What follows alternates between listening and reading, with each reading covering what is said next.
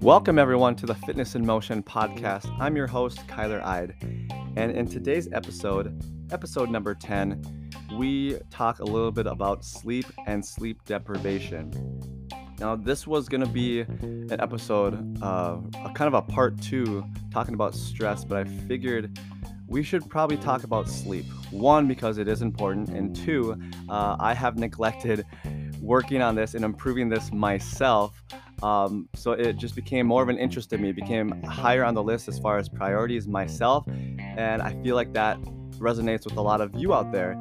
Uh, so sleep became more important just to talk about, but also um, I'm hoping it'll help me in my own life and health and wellness program. Now, the couple or a few subtopics that I go over are, you know, the things to avoid uh, before going to sleep to hopefully help our sleep patterns. Also, uh, if we are undersleeping or we are experiencing sleep deprivation, what kind of impact does that have on our body and what things should we look for? And then lastly, some actionable items, some techniques, some things to start implementing into your routine to hopefully get you out of that rut if you are undersleeping or just to, uh, I guess, uh, help you become more mindful when it comes to sleep and improving that. So, without further delay, let's just hop into the episode. I hope you guys enjoy this information. I will see you on the other side.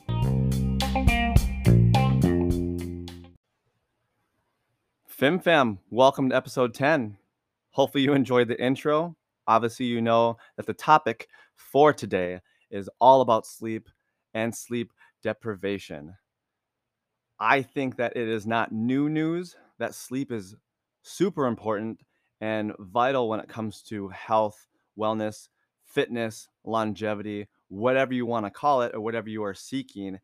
But uh, I don't know. This is, I'm just speaking for myself but sleep sometimes gets pushed to the back burner right or we tend to focus on it just for a little bit and then we focus on other things that we think are, are more important when we are trying to get fitter healthier uh, live longer so i wanted to bring the topic of sleep back to the front burner and have a discussion about it deep dive in a couple different subtopics and hopefully you leave this episode thinking just like i did huh i should really focus on sleep if not you know ab- above most things, above all things um, in my health and wellness program.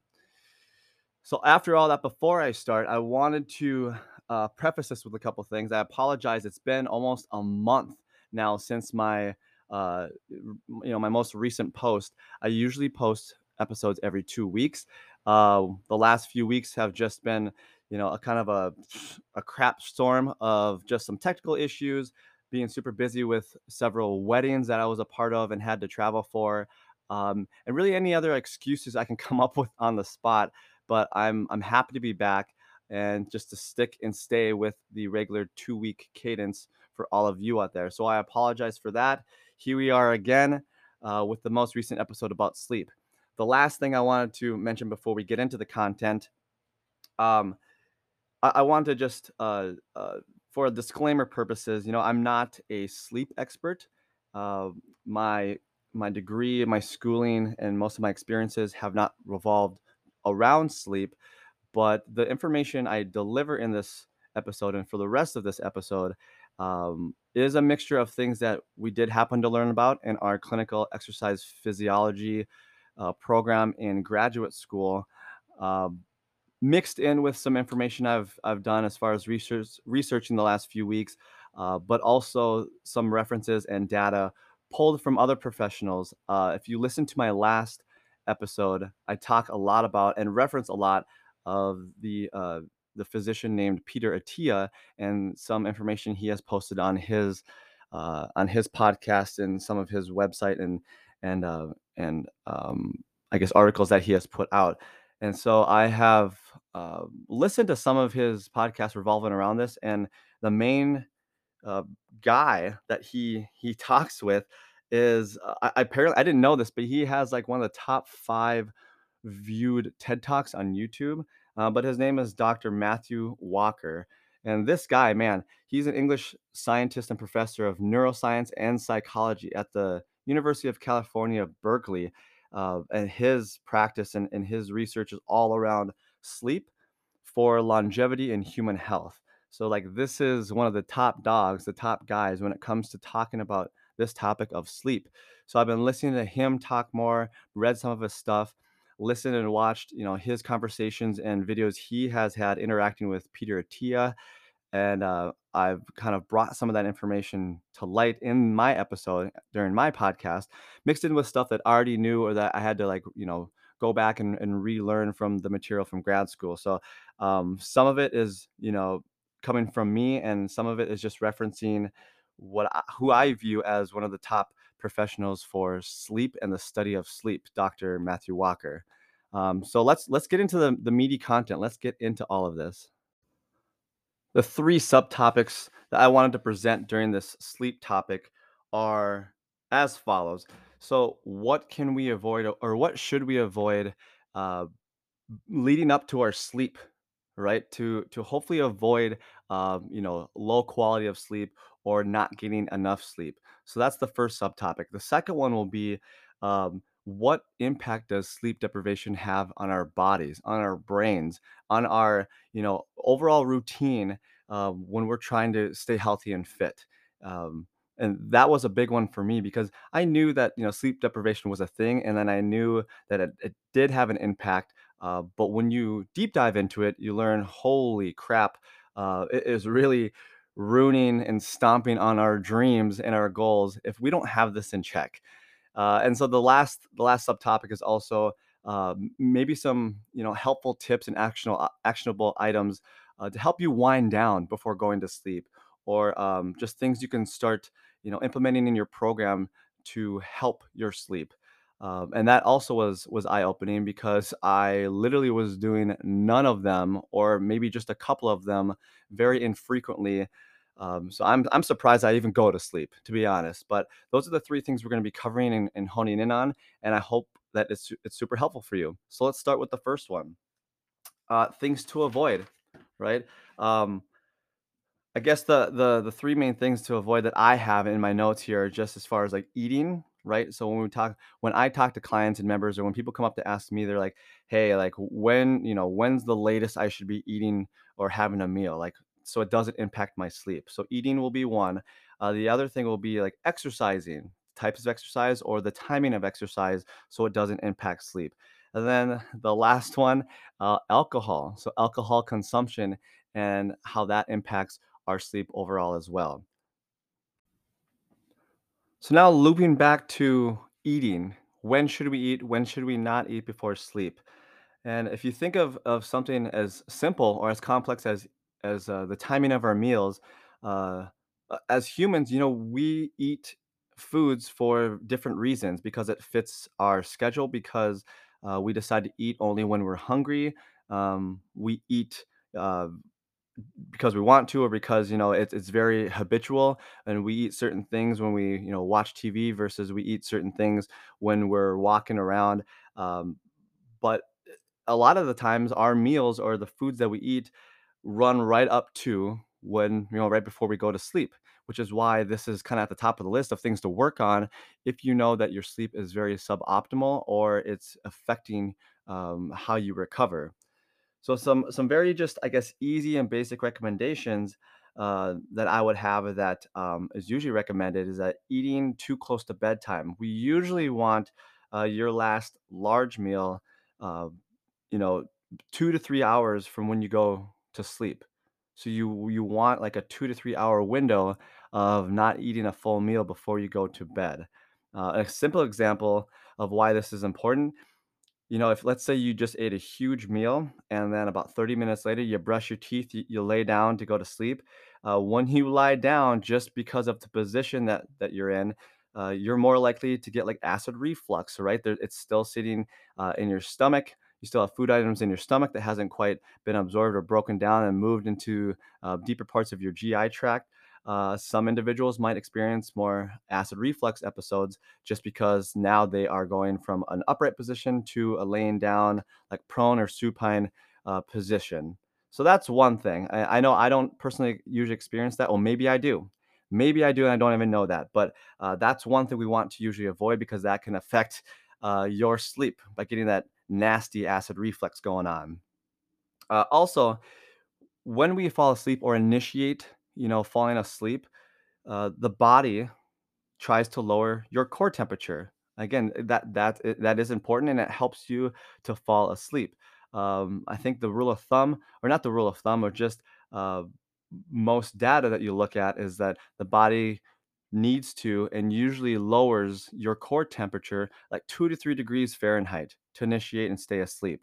Um, and we'll get into, uh, you know, like setting the temperature in your house or in your room to help with that. But uh, if you eat a large meal uh, before you go to sleep, that will raise your core temperature. We need blood flow. We need things on hand to help digest the foods you just put in your system. So, because you just put food in your system, it needs to start working on that. So it will increase your core temperature, therefore going against what your body would like to see to help you fall asleep.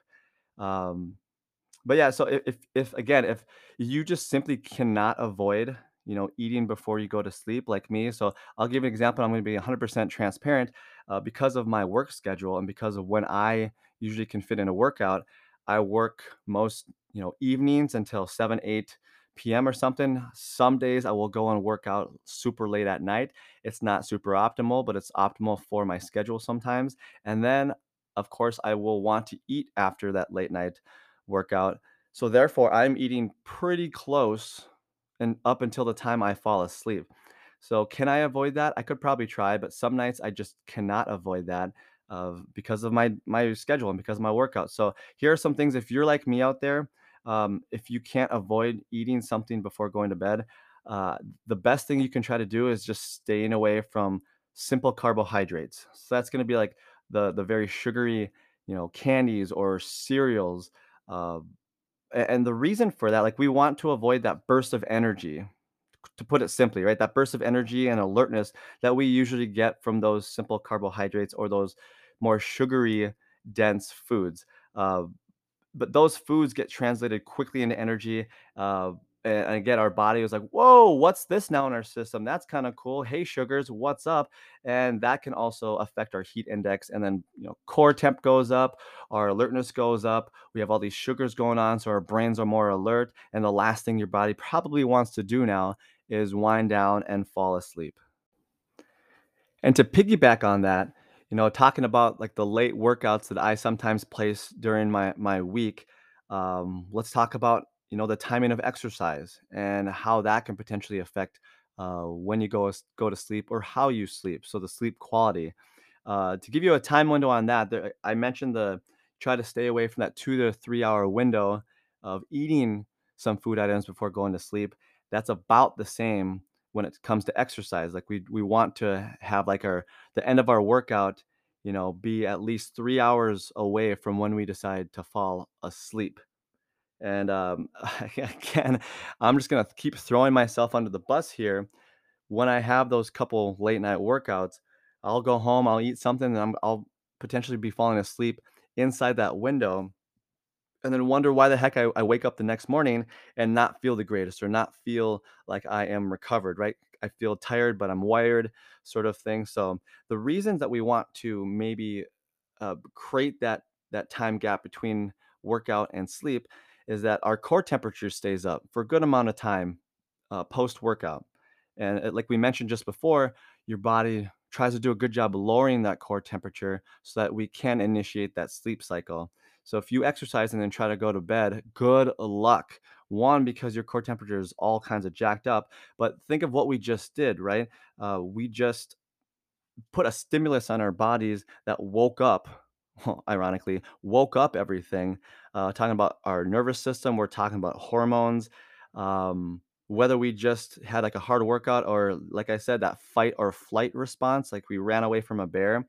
Uh, if we talk about hormones, man, we just released like cortisol, we just released adrenaline, noradrenaline, which are hormones all responsible for that flight or fight response and so we're all jacked up and hopped up on motivation um, and and that those that fitness buzz or that that fitness high and uh, it can make it very difficult to fall asleep and the last thing that we that i want to talk about to avoid right up, you know, until we go to sleep is is alcohol or just let's just go over the effects that alcohol has on our sleep and our sleep quality. Uh, this one's kind of a tough one. I get asked this a lot, but I think that why it's so difficult to interpret or understand is that if you have ever consumed alcohol or just know the effects uh, that alcohol has on the body, um, it is a depressant, right? So if you have a certain amount of alcohol in your system, we can tend to feel a little sleepy, you know, a little bit lackadaisical. And uh, if it's, you know, part of your routine or nightly routine, or you have a couple drinks before going to bed, um, on the outside, we might feel like, man, I'm kind of tired. Uh, really helps me wind down from a stressful day or a stressful week. Um, on the outside, again, it feels like it should help us go to sleep or it should help uh, put us to sleep but physiologically and under the under the hood there's a lot of things going on that is just not making it any easier for your body to get to sleep or get the sleep that it needs so if we think of just the subcategory of alcohol now here are a couple points that that if you are a uh, an alcohol you know drinker frequently a couple every day you know a couple throughout the week and you're trying to uh, also work on your sleep here's what might be going on. And, uh, you know, I'm not a a life coach here trying to say quit drinking alcohol, but let's just understand what is going on physiologically in the in the body so that you can start to assess yourselves and be like, okay, well, maybe this is something that uh, I could tweak or work on if sleep is on, you know, the top of the list as far as far as priorities.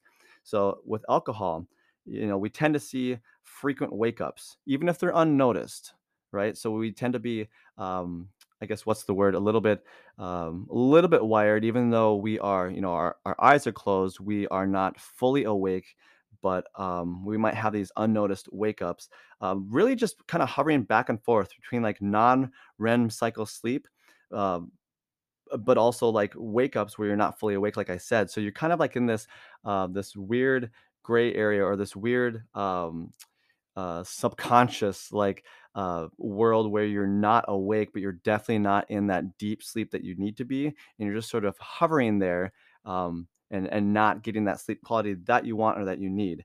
Uh, but at a physiological point too, we know, or maybe not, but uh, alcohol does inhibit what's called vasopressin. So this this makes alcohol a pretty aggressive, like diuretic which makes you need to urinate more frequently.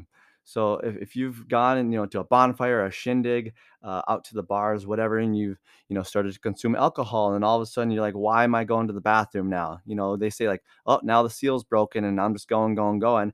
Um, since alcohol inhibits vasopressin, I mean, now again, it's a diuretic, so we don't retain water and just kind of goes through us. So then once we start going, man, we just keep on going. And this can interrupt sleep, especially if you just consume alcohol right before you went to bed, whether it, you know, uh, you just keep getting up and having to go to the bathroom. There, boom, there is interrupted sleep that we probably can avoid. Uh, and then lastly, alcohol can negatively impact like our resting heart rate, our heart rate variability. So just um, how I guess how low our heart rate should drop and can drop when we're at, when we're sleeping. Um, let alone like messing with our core temperature, just like the food items too soon before bed, or just the fact that alcohol is in our system and your organ systems are trying to quote unquote detoxify and get those alcohols out. Uh, core temperature can be elevated and therefore again we need that core temperature to be lowered a little bit to get that sleep quality quality that we want and then the other one the other note i have is like respiratory rate right so because we have this um i don't want to use this lightly but this foreign substance of alcohol in our body and our body is trying to get rid of it um, respiratory rate will go up i already mentioned heart rate will go up things are going to be elevated because it's trying to get that out of our system whether we are awake or asleep Hopefully, those three topics uh, were worth going over. I know that these are really the main three topics that I'm asked as far as sleep quality and just things to work on at night, like the timing of your workouts, timing of uh, alcohol consumption, and timing of the meals, uh, whether we're talking about sleep or not. Like, this is for a lot of people, this is going on uh, in their evening routine and then we can talk about like well maybe why are we not seeing results maybe why um, are you feeling great during the day but when you wake up in the morning you're just feeling like total garbage and we start to find out that oh there's a lot of these things going on that we didn't talk about yet um, that could be impacting your sleep therefore impacting your recovery therefore impacting um, our way of convincing your body to either you know metabolize fat build muscle get stronger um, or, just feel better and have more energy. So i wanted to talk about that now before talking about the next uh, item of discussion and we're just going to talk about sleep deprivation and what that looks like or what you all can be looking for if this starts to sound like you. And uh, to help organize my thoughts as far as sleep deprivation uh, i just kind of wanted to deliver information on, on its impact on our appetite or just like how your body uh, will choose to lose weight or not if that is a goal for you. So um, as far as appetite let's say we know or you know you went to a medical professional and has eh, you know found out that you are in fact sleep deprived or you just can assume that you are not getting the sleep you want how does that look what does that look like as far as appetite or um, how you how you digest meals or look at foods?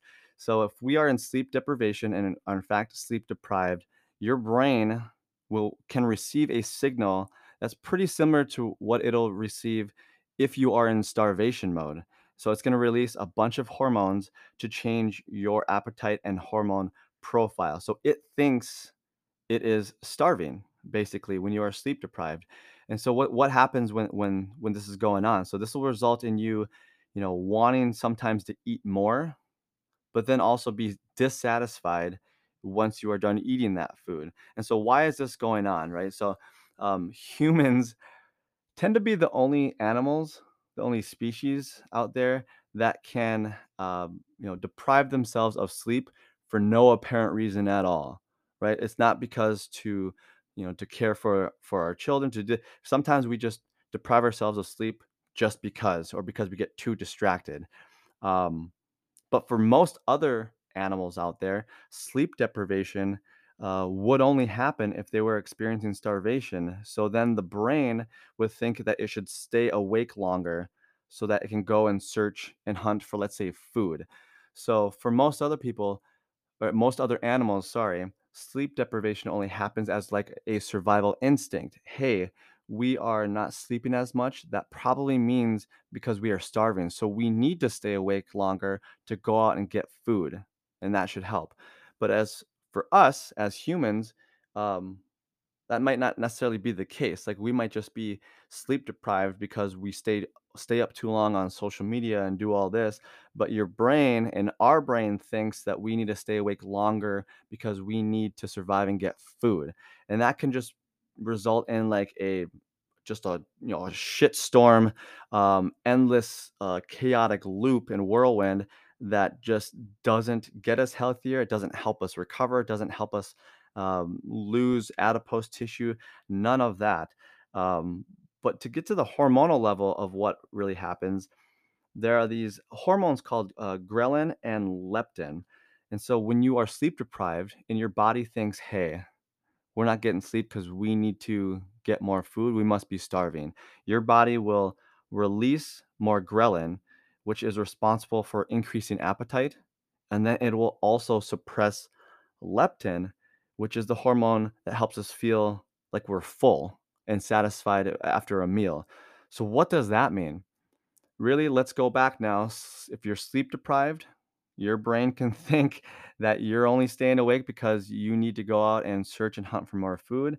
Uh, and then, because of these different hormones getting upregulated and downregulated, all of a sudden now your appetite goes up uh, and the feeling of being full goes down.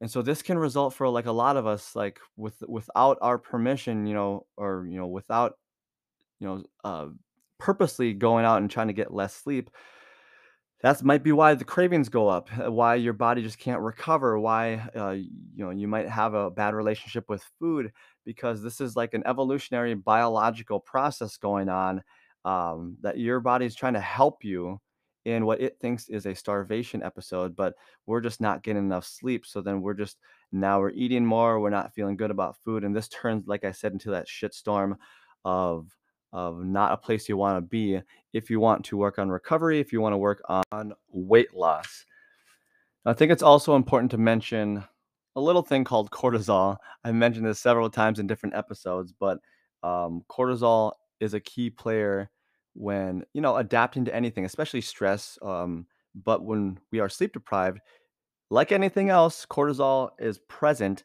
and can be detrimental again to our recovery um, and any other goals that we have. So, as far as like weight loss and whatnot. But I wanted to mention this because if you are a sleep deprived individual who is exper- experiencing sleep deprivation, again, cortisol is a very anabolic hormone. Hormone, so um, it can wants to be pro growth, like when it comes to adipocytes um, or adipose tissue, but it can be very catabolic when it comes to muscle tissue. So, what that means is that since we are sleep deprived and we might be um, experiencing anxiety and be in a very stressed state, since cortisol is just hanging around, um, it wants to be pro growth and hang on to adipose tissue to adapt to this episode that we're experiencing or this feeling uh, you know this deprivation feeling that it, it's going through but it also depending on like energy balance and what it's trying to adapt to when, when i when i say it, it can be very catabolic uh, when it comes to muscle tissue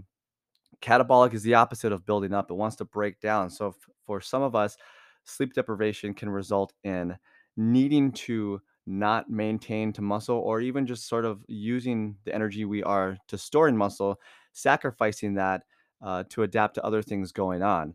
And you know, I mentioned all this, and it's super depressing now that I think about it. But um, being sleep deprived, you know, our body just shifts whatever it feels like it needs to to adapt to this. It's not you know flipping into a mode just to crush our dreams it's built to adapt and if we have these things going on uh, like sleep deprivation it's going to do anything it, it needs to and wants to to uh, keep us alive and adapt to that. But it just not might it just might not be parallel with our health and fitness goals.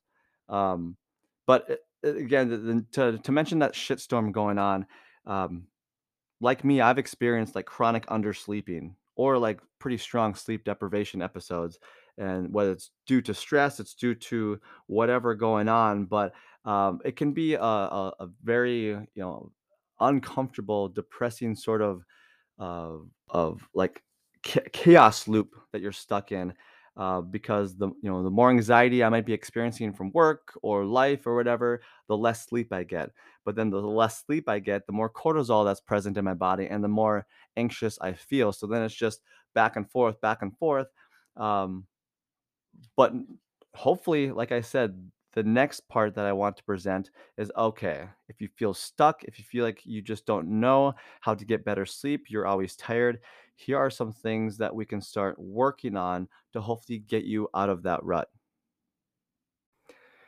If you are a list person, here are you know a couple things that Dr. Matthew Walker mentioned uh, to help with your sleep or help with your sleep quality if you are seeking that. I think all of us should be. These are uh, these were very eye opening to me. Um, I think I knew most of these. I just never knew how to quite implement them, uh, at least to a degree and a level that would make an impact, or at least you know stick uh, in a routine, in a very consistent routine. So I'm gonna try some of these myself. Hopefully, it'll encourage some of you out there if you feel like you need to try these. But here are a few things that Dr. Matthew Walker uh, has recommended as far as improving sleep.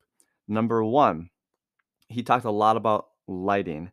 And so uh, before we go into like what kind of lights and the time and everything, uh, he mentioned as humans, you know, that seeing the sunset at dusk, right? Seeing the sun go down does a good job of telling the body to start winding down, releasing melatonin, and just prepping ourselves to fall asleep. Um, but Dr. Walker also mentions he kind of take the saying that we are very dark, a very dark deprived society where we have like all of these different types of lights in our lifestyle that almost tricks the brain into thinking that it's still daytime. And this is different than, you know, probably 50, 60, 70 years ago where we didn't have the technology or just the uh, exposure to all of these different types of lights that we needed to worry a lot about this. So naturally, uh, the human body uh, gets triggered to fall asleep because of the lack of light, but we have all of these different types of lights uh, around us now. So um, his recommendations are, you know, avoid lights uh, as much as possible, or just simply, you know, if you can't just turn off all of your lights and sit in darkness, uh, turn off most of the lights 60 to 90 minutes before going to bed. Um, uh, I don't know about you, but I hear and and I have studied a little bit more about like blue light therapy, or just uh, sorry, like avoiding blue blue lights in general. And so, if we think of blue lights, we're talking about like LED bulbs, uh, phone screens, tablet screens, um, those type of lights that are the more you know, not so much like the darker, warmer lights uh, that we would like to see to help us fall asleep. So the um, the blue lights um, the way that he described them, Dr. Walker, is that they are like the longer wavelength type of lights, so deemed blue lights, and those type of longer wavelength lights seems to interfere a lot more with our release of melatonin. So um, it kind of affects the brain, and he he deemed you know he kind of explained that the uh, the pineal uh, gland that is responsible for releasing melatonin really gets impacted and affected when we have a lot of exposure to these blue lights. So um, lighting was a big topic of his.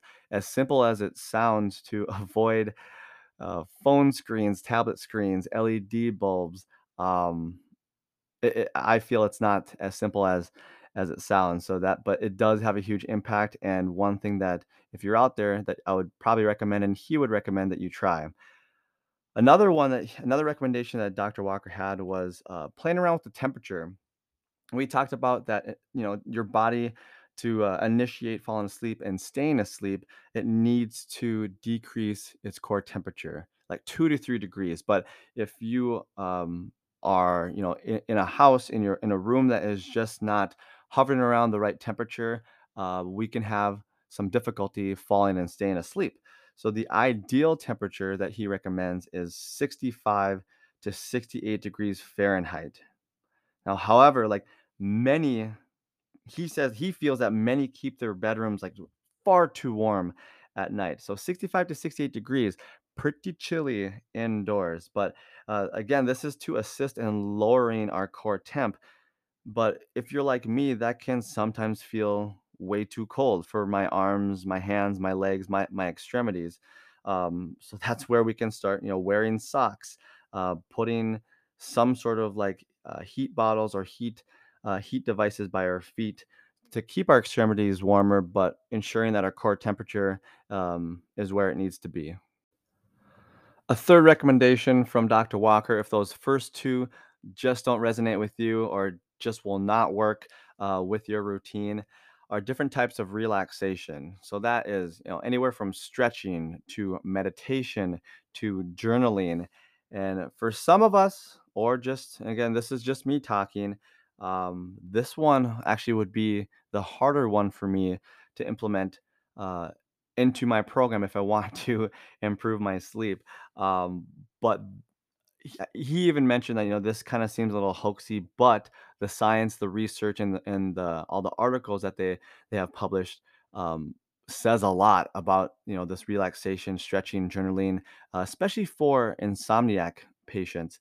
Um, this can help with, like, slowing the heart rate down, um, you know, slowing the the racing thoughts in our brain, promote an upregulation of what we call, like, parasympathetic response in our nervous system, so the the parasympathetic response is the complete opposite from that fight or flight. So just kind of shutting off uh, or um, turning down our nervous system because we are taking time to be mindful about things, organizing our thoughts. You know, uh, when you're journaling, stretching, meditation, you probably are placing yourself in a more quiet and um, simple environment so that your brain can start shutting off, therefore making it easier to fall asleep.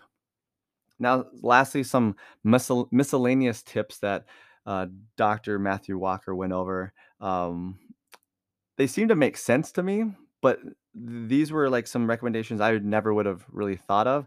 But uh, let me know what you think. Um, he did mention like removing clocks from your from your bedroom.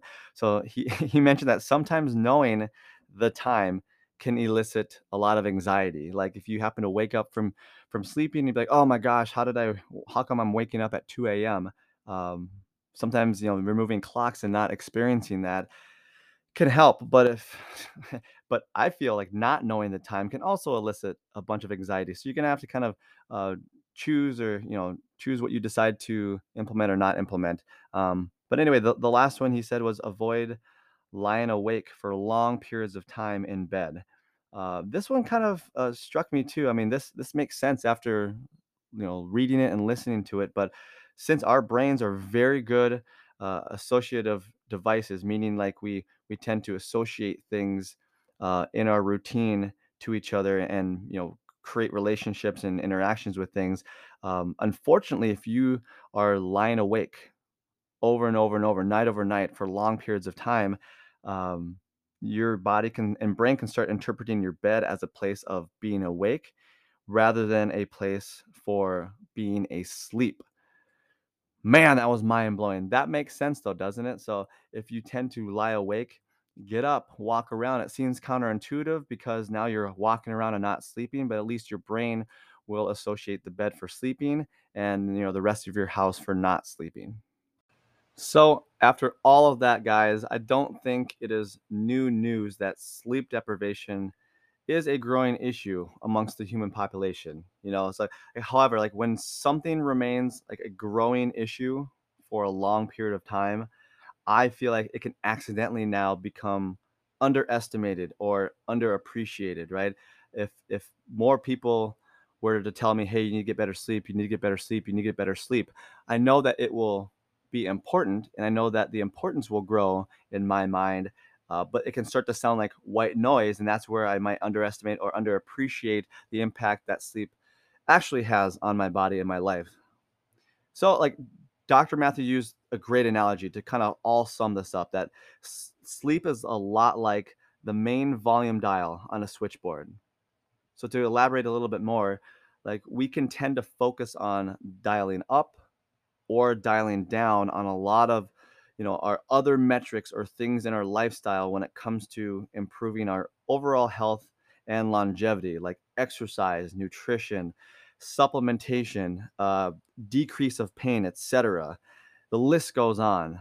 Sometimes though no matter how much you know we want to control those other dials the sleep dial the master dial can really have like a final say in how impactful those other changes are that we're trying to make in the rest of our routine. So if we're just hammering away, dialing up 100% on exercise or nutrition or a little bit of this, um, if our sleep is in check or is not in check, that you know it, that can essentially veto uh, a lot of the changes that we're trying to make elsewhere. So this will hopefully be a main focus of mine, like I said. But um, now, since that you know my sleep and recovery can be pushed aside sometimes i feel like in my life and i hope this brought some extra attention to the topic as well for you all the listeners out there even if you start by making you know, minor changes like i'm i'm hoping to do uh, to how you approach your sleep program i hope it makes a world of a difference so you can make bigger leaps and bigger improvements while putting your fitness into motion